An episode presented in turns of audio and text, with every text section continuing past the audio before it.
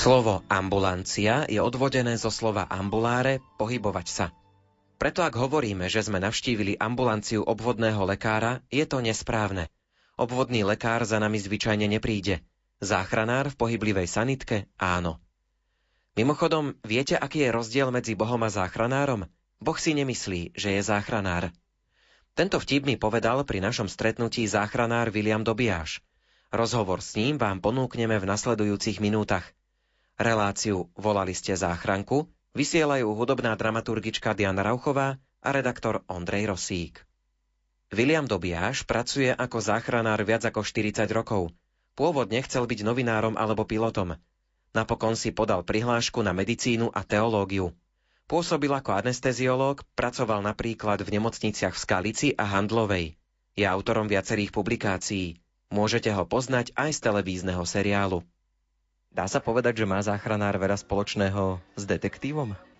Trochu áno, v zmysle pátrania, pretože prichádzame do neznámeho prostredia. Často je nahlásené niečo iné, ako sa v skutočnosti vyskytuje, že ľudia treba nahlasia mozgová príhoda a pritom je to opilec. Ďalej musím zisťovať, aké ťažkosti má ten človek. Často tí ľudia, povedzme, nespolupracujú z rôznych dôvodov, či už je to ovplyvnenie nejakými látkami, liekmi alebo chorobou. Takže musím zisťovať niečo od pacienta, niečo od príbuzných, od svetkov, od okolo stojacich, takisto pri dopravných nehodách, napríklad po prvotnom orientačnom vyšetrení pacienta. Musím si pozrieť, ako vyzerá povedzme auto, kde vnútri je krv, či narazil hlavou na čelné sklo alebo na strechu auta, ako je poškodené auto zvonka, z toho sa dá odhadnúť, že aká rýchlosť bola v momente nárazu. A zase z tej rýchlosti sa dá odhadnúť, aké prípadné zranenie zranenie nejaké skryté môžu byť, pretože nejaké vnútorné krvácanie sa povedzme nemusí hneď prejaviť, ale keď je to vo veľkej rýchlosti, tak je treba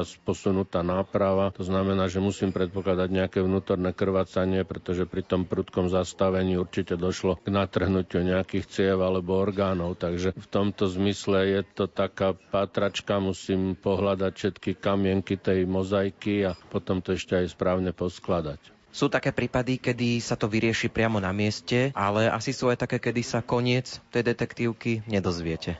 V priemere okolo polovice pacientov po ošetrení môžeme nechať na adrese a zhruba polovica sa transportuje do zdravotníckého zariadenia, keď treba pokračovať v liečbe alebo spraviť nejaké doplnkové diagnostické vyšetrenia. Stáva sa samozrejme aj to, že prídeme a pacient napriek začínajúcej liečbe zomrie. Nemocnice sú samostatné subjekty a aj keď dovezem pacienta a zavolám treba na druhý deň a pýtam sa, že s akými diagnozami ho prijali, či sa to líšilo od mojich prvotných vyšetrení alebo nie, tak mi povedia, že po telefóne nedávajú informácie a že nemôžu dávať informácie, lebo ja som pre nich cudzí človek a podobne. Takže keď to veľmi nás zaujíma, tak pri ďalšej návšteve, keď prídeme za hodinu, za dve alebo na druhý deň s iným pacientom, tak si zistujeme osobne, čo bolo včera s tým predchádzajúcim toto bude výhoda toho systému elektronického zdravotníctva, o ktorom sa už toľko rokov rozpráva, ale ešte stále to je len v plienkach, že budem mať možnosť prístupu za presne definovaných bezpečnostných opatrení, čo sa týka lekárskeho tajomstva a ochrany osobných údajov, aby som si mohol pozrieť, že ako ten pacient pokračoval v nemocnici, kedy ho prepustili, alebo či zomrel, prežil, aké diagnózy a podobne. Pomohlo by nám to, lebo keď sme mali tú spätnú väzbu, tak by sme povedzme vedeli niektoré naše postupy upraviť. Za tých 40 rokov zmenilo sa nejako vybavenie, keď sedíte v záchranke kedysi a dnes je tam viac tých prístrojov? Podstatne viac asi nie, ale je to úplne iné. Ja som mal tú výhodu alebo nevýhodu, že som začínal na zachránke v Bratislave. My sme tie prístroje, ktoré boli v tom čase predpísané, aby boli, tak sme ich mali v každej sanitke. To znamená, že keď nám dali výjazd adresu, tak sme sadli do sanitky a išli sme. Viem, že v tých dávnych časoch v mnohých okresných nemocniciach, kde boli záchranka ako súčasť nemocnice. Keď dostali výjazd, tak najprv si museli na rôznych oddeleniach pozbierať lekára, sestru, prístroje, naložiť to do auta a treba ten výjazd bolo 15-20 minút odložený, lebo nemali to všetko pod jednou strechou pripravené a tak. Takže dnes je tá situácia podstatne iná. Je európska norma, ktorá hovorí, čo má byť v ambulancii záchrannej služby, teda v tej našej záchranárskej sanitke. Niekedy máme aj tak také veci, ktoré v tej európskej norme nie sú, ale najnovšie vedecké poznatky hovoria o tom, že to je dôležité a potrebné, takže máme aj naviac veci a je to výhoda pre pacientov v tom zmysle, že charakteristiky toho auta aj po motorickej, technickej stránke, aj po stránke vybavenosti sú presne špecifikované. To znamená, že keď príde záchranárska sanitka kdekoľvek na Slovensku, aj v tom najväčšom západákove, tak tí ľudia sa môžu spolahnúť, že to vybavenie je tam také isté ako v krajskom meste,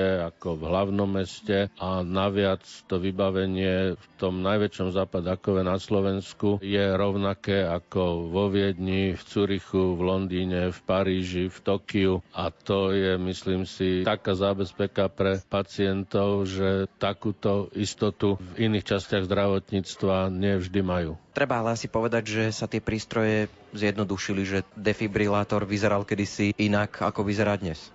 Určite áno, ja si pamätám tie prvé defibrilátory, to vážilo vyše 30 kg, z toho 25 kg bola batéria, ktorá vydržala pol hodiny a potom sa vybila a bol to čiste len defibrilátor. Dnes ten prístroj váži treba z 12 kg, ale je v tom klasické 12-vodové EKG, je v tom monitor defibrilátor, je v tom monitor obsahu kyslíka v krvi, obsahu oxidu uhličitého vo vydychovanom vzduchu, je tam tlakomer, tie prístroje sú neporovnateľné. Nehovoriac o tom, že v minulosti sestrička, ktorá ten prístroj niesla, bola viac prenosná ako ten defibrilátor, tak dnes je to naopak. A samozrejme aj technicky tie prístroje sú iné ako bat batéria váži 400 gramov a vydrží 3 hodiny bez dobíjania. Je to fakt neporovnateľné.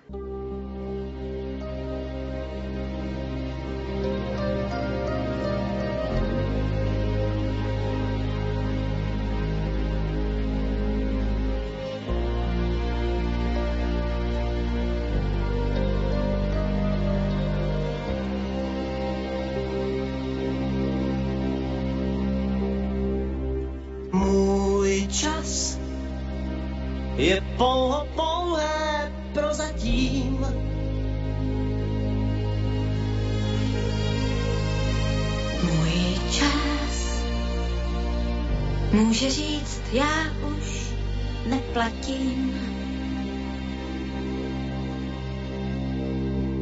Rád tak rád bych žil. A mám jen zbytek sil. A času míň, než se mi zdálo před půl hodinou. Příteli, chvátej SOS, ať jsem i zítra, čím jsem dnes. Z pamětí jmen, rány mé, co nejdřív.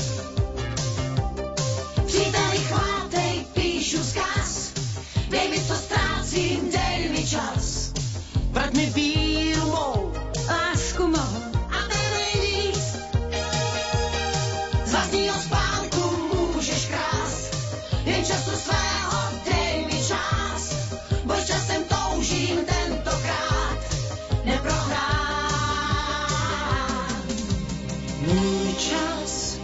to jsou jen chvilky takové. Můj čas se ocit v tísni časové. Rád bych zůstal živ, chci dýchat jako dřív a čekám dál, že přece ustrneš se nade mnou.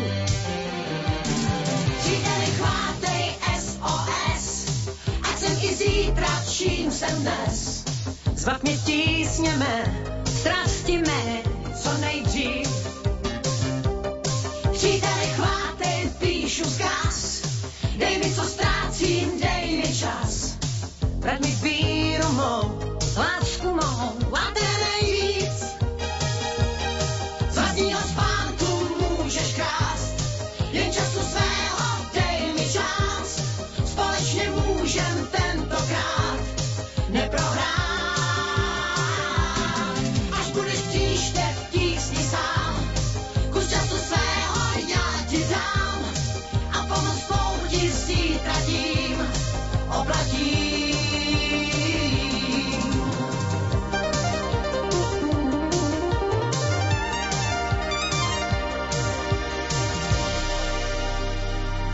Na vlnách Rádia Lumen vysielame reláciu Volali ste záchranku. Rozprávam sa so záchranárom Williamom Dobiášom. Záchranár to je pomáhajúca profesia. Nezvádza vás to niekedy k tomu, že pomáhať až nadmieru? Asi musíte poznať hranicu, že kde sa ešte dá pomôcť a kde už musíte to povedzme nechať aj na iné zložky celého toho súkolia sú presne dané špecifikácie, že kedy je možné ukončiť resuscitáciu pri zastavení krvného obehu, že je považované, že ten človek už je mŕtvy. Sú na to presné kritériá, ktoré sú jednak medicínske a jednak legislatívne, aby ani právnici nemohli napadnúť, povedzme, ukončenie resuscitácie ako predčasné alebo neodôvodnené, ale samozrejme, že keď príde k náhlemu zastaveniu krvného obehu, treba u 30-ročného človeka alebo u 5-ročného dieťaťa, resuscitujeme niekoľkonásobne dlhšie, ako by zodpovedalo odborným kritériám. Na jednej strane si uvedomujeme, že je to nezmysel, ale na druhej strane je to emočne vypetá situácia a napriek tomu, že sme zvyknutí, sú situácie, kde tým emóciám podľahneme v tom zmysle, že navyše k odbornosti, nie na úkor odborných postupov, ale naviac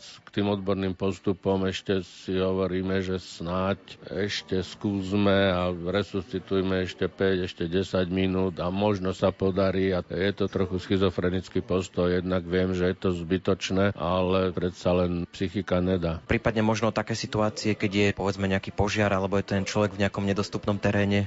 Treba povedať, že zdravotníckí záchranári a lekári na zachránke nie sú hrdinovia, sú to zdravotníckí pracovníci. Takže nie sme ryby, aby sme sa ponárali do vody, nie sme vtáci, aby sme lietali. To znamená, že keď prídem do takejto nejakej situácie, väčšinou sú tam už hasiči alebo prídu pár minút po nás alebo zároveň sa stretneme na adrese a hasiči sú tí, ktorí nám pomáhajú technikou. Buď mi vyťahnú pacienta z nejakej hĺbky kroky, aby som ho mohol ošetriť, alebo keď sa to nedá, tak ma odborne spustia k tomu pacientovi, alebo mi pomôžu sa vyšplať, alebo ho vynesú povedzme z horiaceho domu a tak, čiže my už potom zasahujeme v relatívne bezpečných podmienkach. Samozrejme, že ako záchranár musí mať trochu väčšiu toleranciu k riziku ako bežní ľudia, ale nikto nemôže odo mňa chcieť, aby som držal nejakého samovraha za nohu na 12. poschodí a riskoval, že vypadnem aj s ním. Ste aj rozhodcom pri medzinárodných súťažiach, na ktorých sa záchranári testujú a skúšajú si situácie, ktoré bežne nemôžu zažiť. Na tej súťaži, ktorá trvá 24 hodín, býva 10-12 situácií, ktoré sú všetky z reálneho života, stali sa. Vždy v tom bol nejaký drobný zádrhel, nejaká finta, nejaká pasca, niečo špeciálne. V bežnej praxi je zaujímavý výjazd, možno jeden z 25. A na tej súťaži za 24 hodín tí ľudia, čo súťažia, zažijú 12 špeciálnych situácií, čiže je to veľmi skoncentrovaný proces vzdelávania. Krásne na tom je to, že ak nejaká posádka na tej súťaži na nejaké situácii nepostupuje úplne optimálne, tak si to zapamätajú a keď sa im najbližších 5, 10, 20 rokov vyskytne v reálnej praxi pacient, ktorý je len trochu podobný tomu, čo bolo na súťaži a čo nespravili úplne optimálne, tak si okamžite spomenú a toho pacienta potom vybavia na 120%. Takže tie súťaže sú fakt úžasné v edukačnom zmysle. Tie situácie sú bežné v podstate infarkt, ktorý má typické príznaky, alebo len dopravná nehoda skomplikovaná s tým, že je tam skrytý, poškodený, obnažený elektrický vodič a to havarované auto je pod prúdom. A keď si to posádka nevšimne, tak prvý človek, ktorý sa dotkne toho havarovaného auta, tým ho rozhodca zobere na bok a povie, on je mŕtvý, zásah elektrickým prúdom. A ďalej už postupujete nie traja treba, ale iba dvaja, lebo vášho kolegu zabilo. A podobne. Takže na týchto súťažiach spolupracujeme aj s hasičmi, aj s policiou. Tie situácie sú niekedy komplexné. Krásne je na tom to, že sme vlastne jediná špecializácia zdravotní zdravotnícka, kde trénujeme a učíme sa sami na sebe, nie na pacientoch. Pretože tí figuranti na situáciách sú záchranári alebo ich rodiny príslušníci a pre tých záchranárov je to tiež poučné, že keď robí figuranta a 30 posádok cez neho prejde, 30 posádok ho vyšetrí, zmeria mu tlak, naloží ho na nanositka, tak vie presne rozlíšiť, že ktorí boli ako odborne dobrí, ktorí boli ako ľudskí, empatickí, ktorí ho naložili nanositka jemne, nežne, alebo ako v rece zemiakov a potom to môže využívať vo svojej praxi, že si uvedomí, že ja mám pocit, aký som jemný a nežný k pacientovi, ale pamätám si, ako so mnou smíkali, musím byť ešte viac opatrnejší a pozornejší. S Williamom Dobiášom sme sa doposiaľ rozprávali o práci záchranára. Po piesni obrátime list a budeme hovoriť o životnom štýle.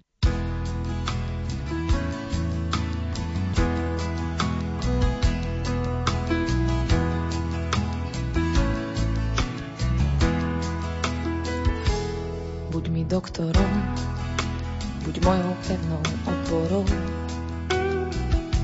šípom a morou, ktorý čaká za horou. Vieč srdce mi, ak dlho leží na zemi. Lieč mi dušu, lieč, až potom ju pustím preč.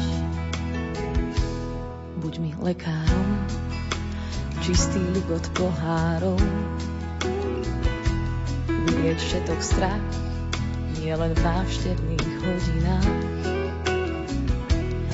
vylieč z obavy každý pohľad nezdravý.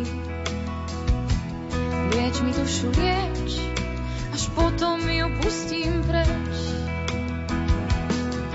Ako čistá voda čerstvý chlieb, zorný tlak a správny tep, buď mi hneď. Na čerstvý vzduch vezmi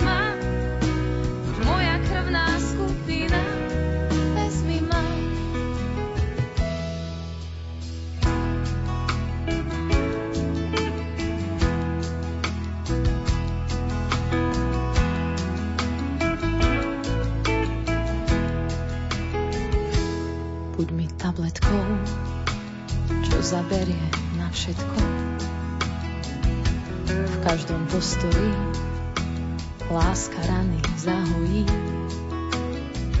V každom trápení počkaj na mňa môj žení. To, čo lieči svet, je každého srdca stred. Ako čistá voda čerstvých chlieb, zorný tlak a správny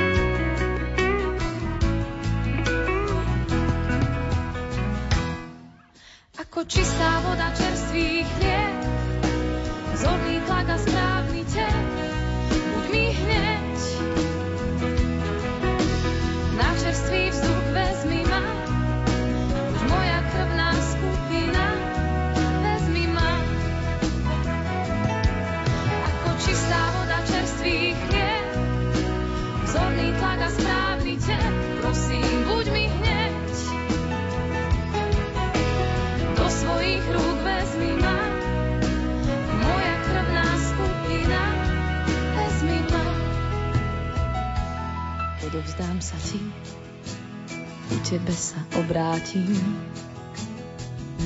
Keď prší z oblakov, lieč ma prosím hociako. Keď prší z očí mi, aj so šatami mokrými. Lieč mi dušu, lieč, až potom ju pustím preč. Dnes sa veľa píše a hovorí o životnom štýle. V Biblii môžeme čítať miluj blížneho svojho ako seba samého. Tento citát z Biblie bolo jedno z úsloví, ktoré mi trvalo dlho, až som to pochopil, pretože z začiatku som to bral ako nejakú formu narcizmu alebo sebaobdivovania alebo egoizmu a nechápal som to, ale dopracoval som sa k tomu, že človek, ktorý si váži sám seba ako človeka, ako bytosť, ktorá má dušu, psychiku, ktorá má telo, keď si vážim a mám úctu k sebe samému, tak potom môžem mať úctu aj k druhým. Tak ako ľudia, ktorí majú veľa času a nevážia si vlastný čas a chodia na schôdzky neskoro, tak si nevážia čas druhých ľudí, ktorí sú presní. Takisto je to aj v tej duševnej a telesnej rovine so zdravím. Čiže keď sa ja nestaram o seba, ničím si zdravie nejakým nesprávnym životným štýlom, tým automaticky sa staviam aj k zdraviu ostatných ľudí, takisto ako ku sebe dodržiavať nejaké zásady správneho spôsobu života by malo byť povinnosťou každého z nás. Ja naviac mám tú motiváciu, že keď sa v každej službe stretávam s ľuďmi, ktorí majú choroby, pretože buď ich rodičia v útlom detstve pokazili alebo nenaučili, alebo sa oni sami v dospelosti zničili rôznymi škodlivinami, nesprávnym spôsobom života, tak ma to motivuje trochu viacej, aby som sa o seba staral, lebo vidím dôsledky dôsledky toho nestarania sa. No a samozrejme aj v rodine, keď otec a treba živiteľ rodiny sa nestará o seba a dostane infarkt alebo poražku alebo umrie, alebo jazdí nezodpovedne ako šofér a zabije sa tým, že si neváži vlastné zdravie a život, skôr alebo neskôr ukratí celú rodinu o svoju prítomnosť, o svoje peniaze, starostlivosť a všetko so všetkým súvisí a množstvo týchto súvislostí si ľudia neuvedomujú. Keď keď niekto 55 ročný, čo je mladý človek, dostane mozgovú príhodu, tak vlastne na vine sú jeho rodičia, pretože ho od narodenia nevychovali k správnemu spôsobu života. My máme u nás v rádiu takú poradňu, kde doktor Mika radí a dosť často sa tam poslucháči stiažujú na vysoký krvný tlak. Je to ochorenie, ktoré si môže človek privodiť skôr alebo neskôr. Samozrejme, že sú tam aj určité dedičné záťaže, to znamená, že keď rodičia majú vysoký tlak, tak je väčšia pravdepodobnosť, že ich deti budú mať vysoký tlak, ale na druhej strane sú tam presne dané zásady, čo robiť, ako treba sa aj oddialiť vznik vysokého tlaku. Keď už človek dostane vysoký tlak ako chorobu, v prvom rade treba tie merania spraviť opakovane, pretože jedna zvýšená hodnota tlaku nič neznamená. Áno, stačí, aby som mal plný močový mechúr a bude mať 160 na 100 tlak. Ďalej rôzne bolesti, rôzne psychické vplyvy, či už radosť, smútok, hnev zvyšujú tlak, čiže preto na začiatku diagnostiky treba tie merania opakovane, aby sa vylúčilo nejaké náhodné jedno číslo. A keď už sa teda zistí, že zvýšený tlak prvé, čo by malo byť na 3 mesiace zmeniť alebo upraviť spôsob života a až keď po troch mesiacoch nepríde k úprave, potom nastupujú lieky. Lenže lekári vedia, že pacientom dávať rady do života ako hádzať hrách na stenu, takže väčšinou sa to potom robí tak, že namerajú vysoký tlak a dajú hneď lieky. Je dokázané na veľkých štúdiách v zahraničí, že keby ľudia po zistení vysokého tlaku dodržiavali tie zásady životosprávy, polovica z nich by nepotrebovala lieky vôbec, že by sa to v priebehu troch mesiacov upravilo a a tá zvyšná polovica tej by stačili povedzme polovičné alebo tretinové dávky. No a tie zásady pri vysokom tlaku sú v podstate veľmi jednoduché. Nesoliť pri kuchynskej úprave stravy, pretože ten chlorid sodný, ktorý zvyšuje tlak, je aj v šalatových listoch a v redkvičkách a v paradajkách, čiže v kuchyni by sa už vôbec nemusela používať sol. Ďalej, treba normalizovať hmotnosť. Väčšina tých ľudí je obezných. 10 kg nadváhy zvyšuje krv krvný tlak o 5 až 8 mm ortuti. Nesolenie môže znížiť tlak až o 10 mm ortuti. Ďalej treba minimálne 400 gramov ovocia a zeleniny denne. Surové, varené, striedať ovocie, zeleninu, miešaná stráva, je to jedno, netreba byť sústredený na jedno. Ďalej je fyzická aktivita. Hovorí sa, že zhruba 30 minút rýchlejšej chôdze, ale v kuse bez prestávky 5 krát do týždňa stačí ako fyzická aktivita. Potom je to nefajčiť a posledné je alkohol nie viac ako jeden pohárik alkoholický u žien a dva u mužov a to je tiež presne definované. Jeden alkoholický drink je medzinárodná norma. Buď necelé pol deci destilátu alebo 2 deci stolového vína alebo pol litra 10 stupňového piva. Všetky tieto tri rôzne druhy alkoholických nápojov obsahujú rovnaké množstvo alkoholu. It's getting harder every day. Trying to hold on.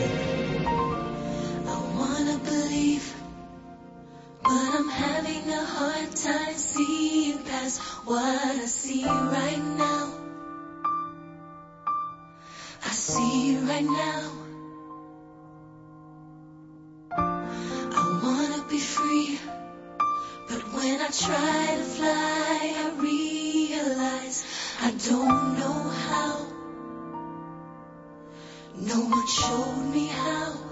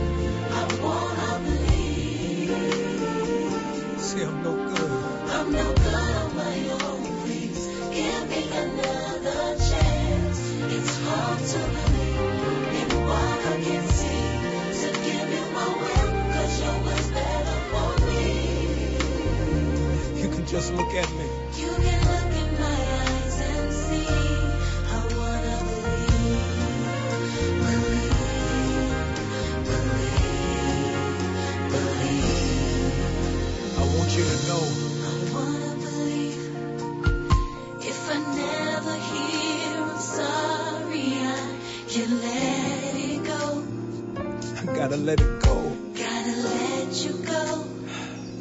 See, look at your children, Father. We're really trying. I'm trying to hear you speak, but my heart is growing weaker. Take this cup from me. But if you choose not to, Father, please help me believe. Try.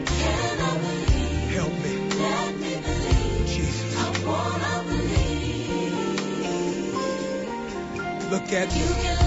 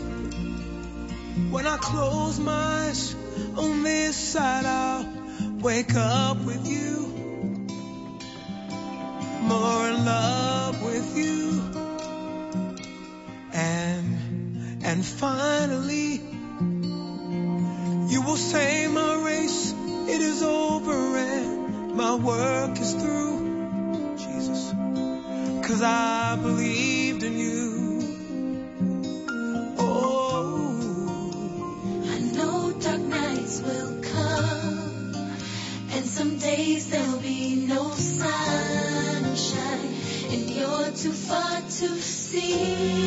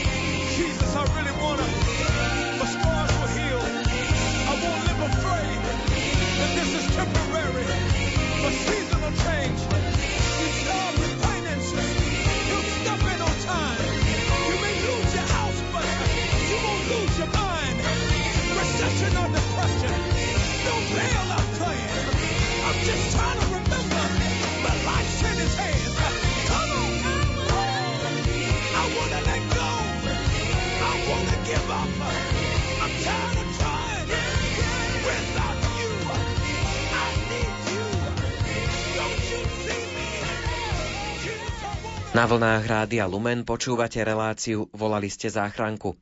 V nasledujúcich minútach sa so záchranárom Williamom Dobiašom porozprávame o prepojení tela, ducha a duše. Ľudia, ktorí sledovali ten seriál v televízii, mohli postrehnúť to, že tie prípady boli všetky zaujímavé, lebo takto zostrihali, aby sa na to divák vydržal pozerať celý ten čas. Nie všetky tie prípady sú také, mnohé ste zozbierali aj v knihe Volali ste záchranku. Je veľa takých prípadov, kedy prídete a vlastne by skôr tí ľudia potrebovali sa porozprávať alebo nejakým takýmto spôsobom pomôcť. Povedal by som, že dve tretiny. Bežne mávam službu, keď odchádzame od piatého pacienta v rámci služby, tak sme ešte nepoužili žiadne lieky, neotvorili sme brašnu, len som prišiel, porozprával sa s pacientom, vyšetril a vysvetlil mu niečo, čo môže robiť, prípadne si môže pomôcť liekmi z tých zásob, ktoré má doma, ktoré má predpísané svojim lekárom a podobne. Často hovorím, že som jak apoštol, že chodím a rozprávam a obraciam ľudí na správnu cestu. Je taká rozbehaná doba, ako je to taký paradox, že keď človek ide k obvodnému lekárovi svojmu, ktorý ho pozná, ku ktorému chodí treba z roky, tak on má, ja neviem, 60-80 pacientov za deň, čiže on dobrý deň, dobrý deň, čo máte nové, dovidenia, aj nemá čas. Zaujímavé je, že tá záchranka niekedy má viac času, lebo keď prídem na adresu, samozrejme, že sa tam nemôžem zdržiavať nejak neprimerane dlho, lebo mi operačné stredisko môže dať ďalšiu adresu, ktorá bude dôležitejšia, ale pokiaľ som na jednej adrese a nenahlásim sa, že koniec som voľný na operačné stredisko, tak ďalšiu adresu mi nedajú. Čiže ja mám čas, ja viem, 5 minút si sadnúť s tým pacientom a porozprávať sa a skúsiť objaviť jeho problém, pretože tí ľudia často majú nejaké telesné ťažkosti, ktoré nezodpovedajú telesnému ochoreniu, ale sú len prejavom psychického tlaku, nemajú nejaké veci v hlave zrovnané, ako ich to trápi, ale neprejavuje sa to ako, že bolí ma mozog, ale prejavuje sa to aj bolestiami chrbta, žalúdka, srdca, sťaženým dýchaním a podobne. A často tí ľudia buď nechcú ani sami pred sebou priznať nejaký ten problém. Takže pani, stiažené dýchanie, bolesti na hrudníku. Popýtal som sa odkedy, čo, ako, či už to mala a tak. Vyšetril som ju a to bola pani cez 40 rokov. Žiadne problémy telesné som nenašiel. Pani, ako verím vám, že máte tieto ťažkosti, ale všetko ostatné je v poriadku, takže problém je v hlave, takže aký máte problém. Nezaujíma ma to, hej, je mi to jedno, nechcem vám liesť do intimných záležitostí, ale problém je v hlave. Nie, nie, žiadne problémy, hovorí manžel. Nie, všetko v poriadku, deti zdravé, máme sa radi a tak hovorím v práci. Nie, nie, nie, žiadne problémy. Hovorím, nemusíte mi to hovoriť, ale skúste porozmýšľať, keď odídem, skúste nájsť možno niečo v podvedomí, čo už neregistrujete, ale vám to robí problémy. No. A v ten moment sa rozplakala, že áno, moja mamička mala 46 rokov, keď zomrela na rakovinu prsníka a ja budem mať budúci týždeň 46 rokov a bojím sa, že tiež umriem. No. A už to bolo vonku.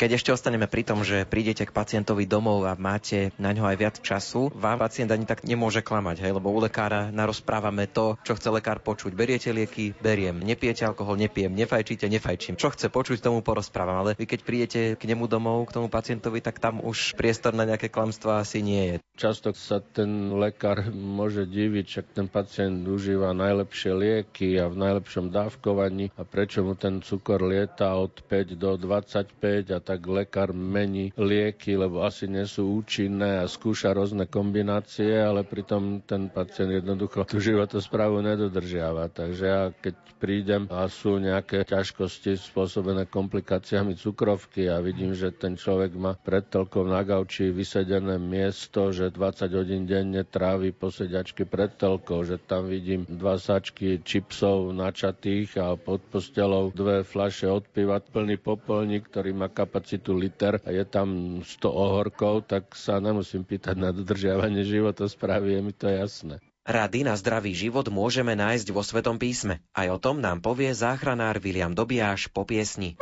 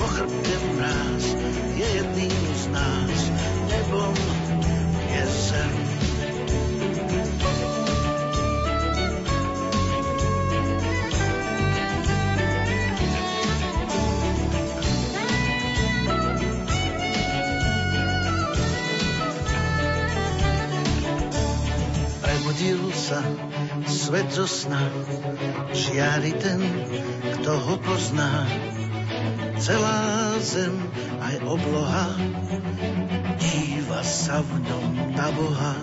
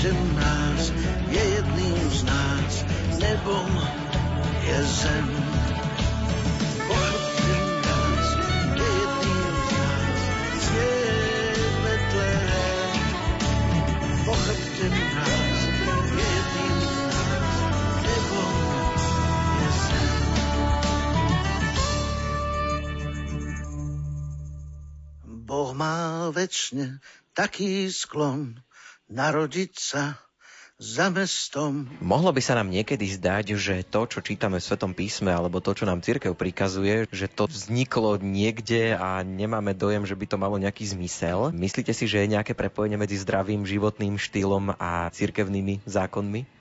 Určite áno, samozrejme, že Biblia a ďalšie knihy alebo návody sú v podstate návody, ako žiť zdravo aj po duševnej, aj po telesnej stránke. To, že v piatok bol pôst, to je preto, že v sobotu, keď bol šábes, tak ľudia nerobili a napchávali sa, čiže bolo dobré deň predtým nechať ten žalúdok trochu oddychnúť, aby potom vládal na druhý deň pracovať dvojnásobne. Na jednej strane aj neveriaci ľudia môžu zobrať niektoré časti z Biblie ako návod na zdravý spôsob života, aj sviatosť zmierenia, aj vyspovedať sa z problémov, vyhovoriť sa. Veriaci ľudia, ktorí chodia pravidelne na spoveď, zo seba dostanú tie problémy, tí, čo neveria, to dusia v sebe a proste im to spôsobuje psychické problémy, lebo sa s tým nevedia vyrovnať, nevedia to zo seba dostať a tým, že majú psychické problémy, tak potom skôr alebo neskôr nastúpia aj telesné ochorenia. Dve tretiny telesných ochorení začínajú v hlave.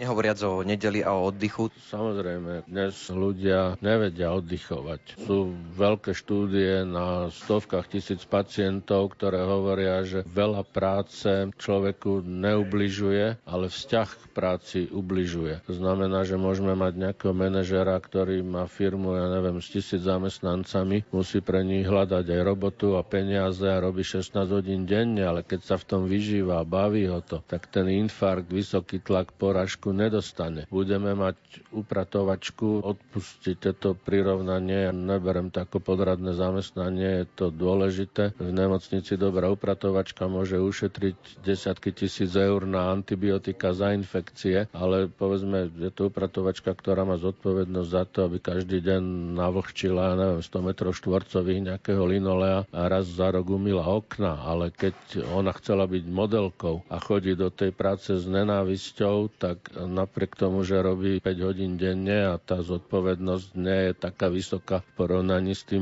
majiteľom veľkej firmy, tak ona ten infarkt alebo porážku alebo vysoký tlak dostanú. Čiže v rámci seba ochrany by sa ľudia mali naučiť mať rád svoju prácu. No nie každý môže robiť takú robotu, ktorá ho a priori baví, ale nájsť si k tomu lásku, to sa dá, akože budem každý deň vstávať s tým, že si začnem pripomínať. Teším sa do práce, mám to rád, som užitočný takým a takým spôsobom. Hej, na všetkom sa dá nájsť niečo pozitívne. A keď toto človek si bude vnúcovať aj na silu trebárs mesiac, dva ten vzťah si vytvorí, začne to mať rád, tým pádom sa mu začnú tvoriť tie hormóny šťastia, ako sa hovorí, endorfíny a vlastne potom sa to už udržuje same veselý, optimistický spôsob života je návyk. Tak ako na cigarety, na sladké, na čokoládu. Dá sa to vypestovať, aj keď zo začiatku by to chcelo samozrejme nejaké vedomé úsilie a možno aj trochu psychickej námahy, ale dá sa to. Jeden deň v týždni oddychovať nestačí. Jej treba robiť 5 dní v týždni s láskou to, to čo robíme. Čaká nás posledná časť rozhovoru s Williamom Dobiášom. Reč bude o smrti, ale spomenieme aj jednu veselú príhodu.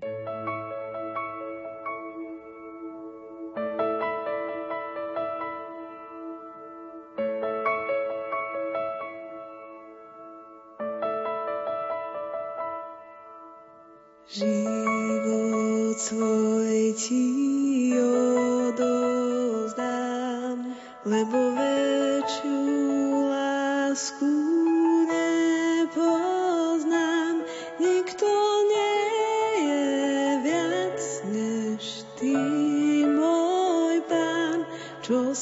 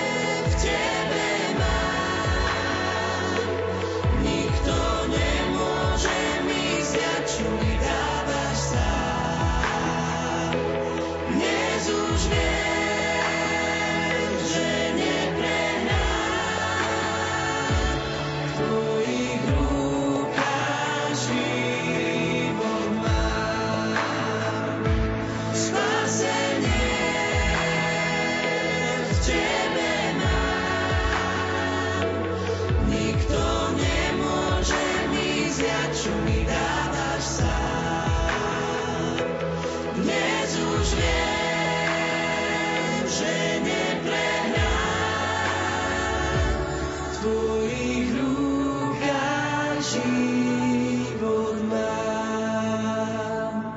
Môj Boh a Pán, život svoj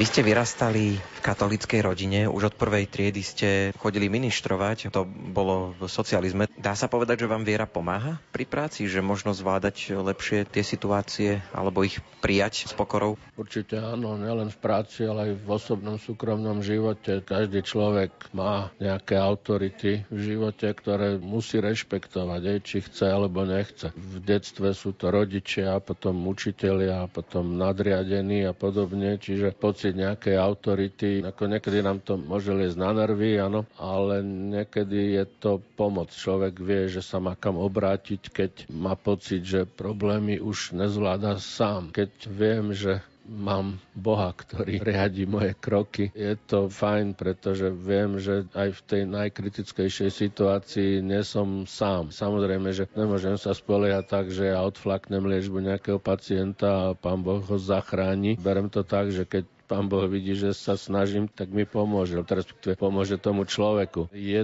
to dobre mať krytý chrbát alebo mať tú zodpovednosť rozloženú, že to nie je len na mojich pleciach, ale že mám pomocníka, ktorý čas tej zodpovednosti za mňa preberie. Je to úlava, je to povzbudenie, je to aj čas relaxácie uvoľňuje to stres, sám to cítim ako veľmi pozitívne. Vy ste lekár, to znamená, že sa stretávate často aj s pacientmi, ktorí umierajú. Ako spoznáme, že človek umiera? Nie je to totiž vždy tak, ako to vidíme v televízii.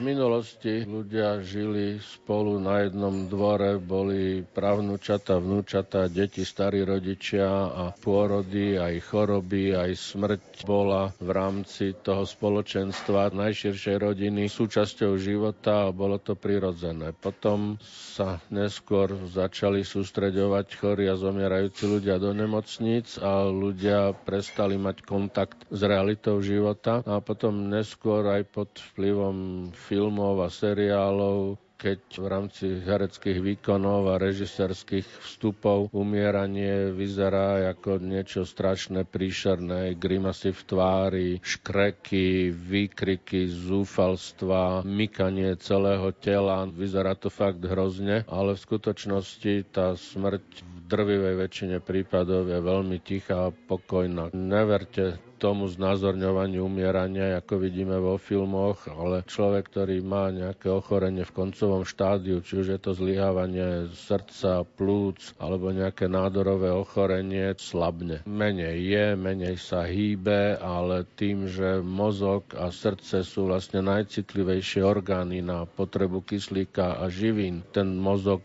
prvý začína odchádzať. Prejavuje sa to tým, že ten človek začne byť apatický, spavý, potom je v takom ľahkom bezvedomí, že treba na hlasné oslovenie otvorí oči, ale zase ich zavre, prestáva reagovať, odpovedať na otázky, keď sa ho príbuzní 30 krát za deň pýtajú, ako sa má, že je ti lepšie a on vie, že mu nie je lepšie, ale už ich nechce zarmucovať, tak neodpovedá, alebo ani nevládze už odpovedať. Ten mozog vypne, potom tým, že sa vypne alebo naruší tá koordinačná funkcia mozgu, začína pomaličky spomalovať činnosť srdca, slabne puls, spomaluje sa dýchanie, až ten človek naraz prestane dýchať, zastaví sa srdiečko, ale on už nič necíti, pretože ten mozog je už niekoľko desiatok minút, možno hodín predtým vypnutý, takže je to skôr ťažký pohľad pre príbuzných, ale pre toho zomierajúceho je to v podstate veľmi pokojný odchod do spánku. Stalo sa mi už, že som bol v rodine, kde zomieral človek. Vlastná manželka ho držala za ruku, ja som sa s ňou rozprával. Ten pán sa mu zastavilo srdce, prestal dýchať. Ja som to zaregistroval a tá manželka, čo ho držala za ruku a pozerala na neho, to nezaregistrovala. Až keď som ja zareagoval, akože videl mi na tvári, že sa teda niečo stalo, tak vtedy si uvedomila, že už nie je medzi nami. Príbuzní sa nemusia bať umierania doma. Čas často chcú dostať na posledné chvíle toho svojho príbuzného do nemocnice, aby ich neohovárali susedia alebo niekto z rodiny, že nespravili všetko. Domáhajú sa, že už 3 dni nepije, už 5 dní nepríjma potravu. Zoberte ho na infúzie. Hovorím, no ale v tej nemocnici bude sám. Tam personál vie, že už mu není pomoci, tak sa mu nebudú venovať, lebo sa musia venovať tým, ktorí majú nádej na prežitie. Dostane infúzie a bude žiť o dve hodiny dlhšie ako bez tých infúzií. Ako vidíte v tom nejaký rozdiel?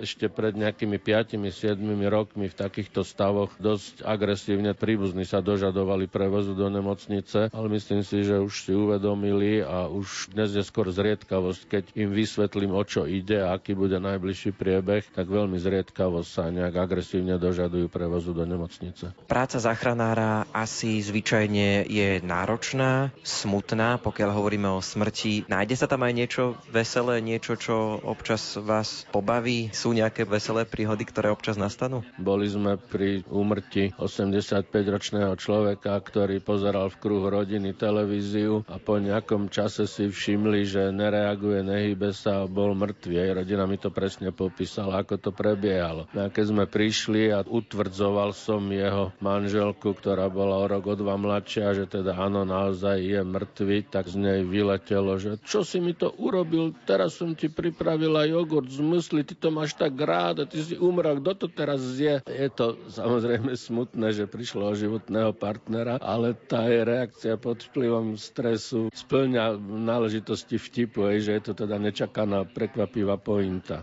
Takto veselo sme ukončili rozprávanie so záchranárom Williamom Dobiášom. Keď sme sa lúčili, poprial mi niečo, čo by som rád poprial aj ja vám. Aby ste nikdy nemuseli volať záchranku. Relácia Volali ste záchranku je na konci. Vzniku prispeli aj knihy Martina Ližičiara Záchranár William Dobiáš a tiež kniha Williama Dobiáša Volali ste záchranku. Za pozornosť vám ďakujú hudobná dramaturgička Diana Rauchová a redaktor Ondrej Rosík. Do počutia.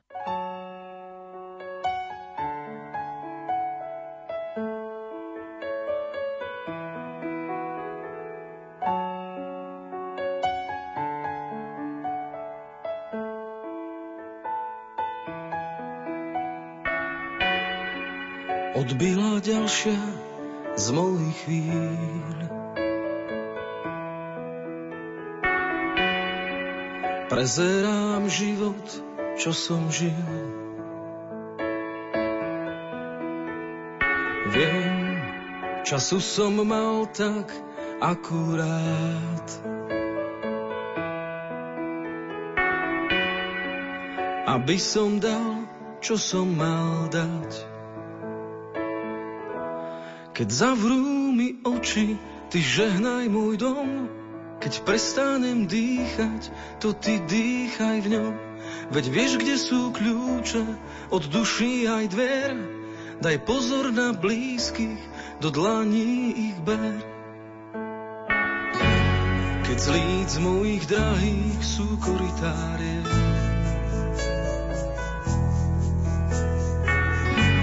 na zmoknuté duše ty vymyslí liek.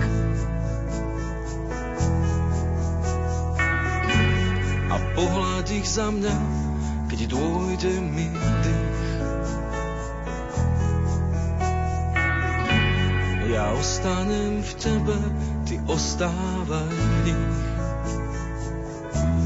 Keď zavrú mi oči, ty žehnaj môj dom, keď prestanem dýchať, to ty dýchaj v ňom. Veď vieš, kde sú kľúče od duší aj dvier. Daj pozor na blízkych, do dlaní ich ber. Už nadišiel čas, keď vravíš mi poď. Vzdialené brehy spojí padací most. Dávaš mi lístok na neznámu trať.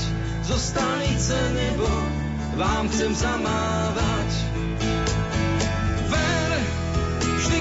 Spomenieš, ti vojdem do sna. A zase objímem stanici konečná. Keď zavrú mi oči, ty žehnaj môj dom. Keď prestanem dýchať, to ty dýchaj v ňom. Veď vieš, kde sú kľúče od duší aj dvier. Daj pozor na blízky, do dlaní ich ber. Už nadišiel čas, keď vravíš mi poď. Vzdialené brehy spojí padací most. Dávaš mi lístok na neznámu trať, zo stanice nebo vám chcem zamávať. Keď z líc mojich drahých sú koridáriek, na zmoknuté duše vymyslí liek.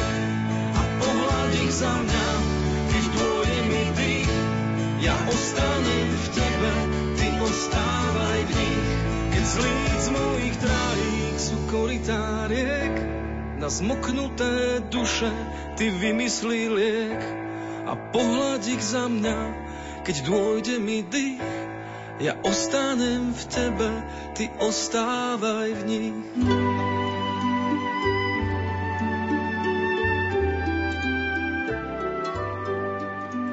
Pán Ježiš povedal svetej sestre Faustíne, vždy keď budeš počuť, že hodiny odbíjajú tretiu, ponáraj sa celá do môjho milosrdenstva. Neskôr počula jeho prísľub. V tejto hodine nič neodmietnem duši, ktorá ma prosí pre moje umúčenie. Milí poslucháči, v tejto hodine, teda v okamihu Ježišovho zomierania na kríži,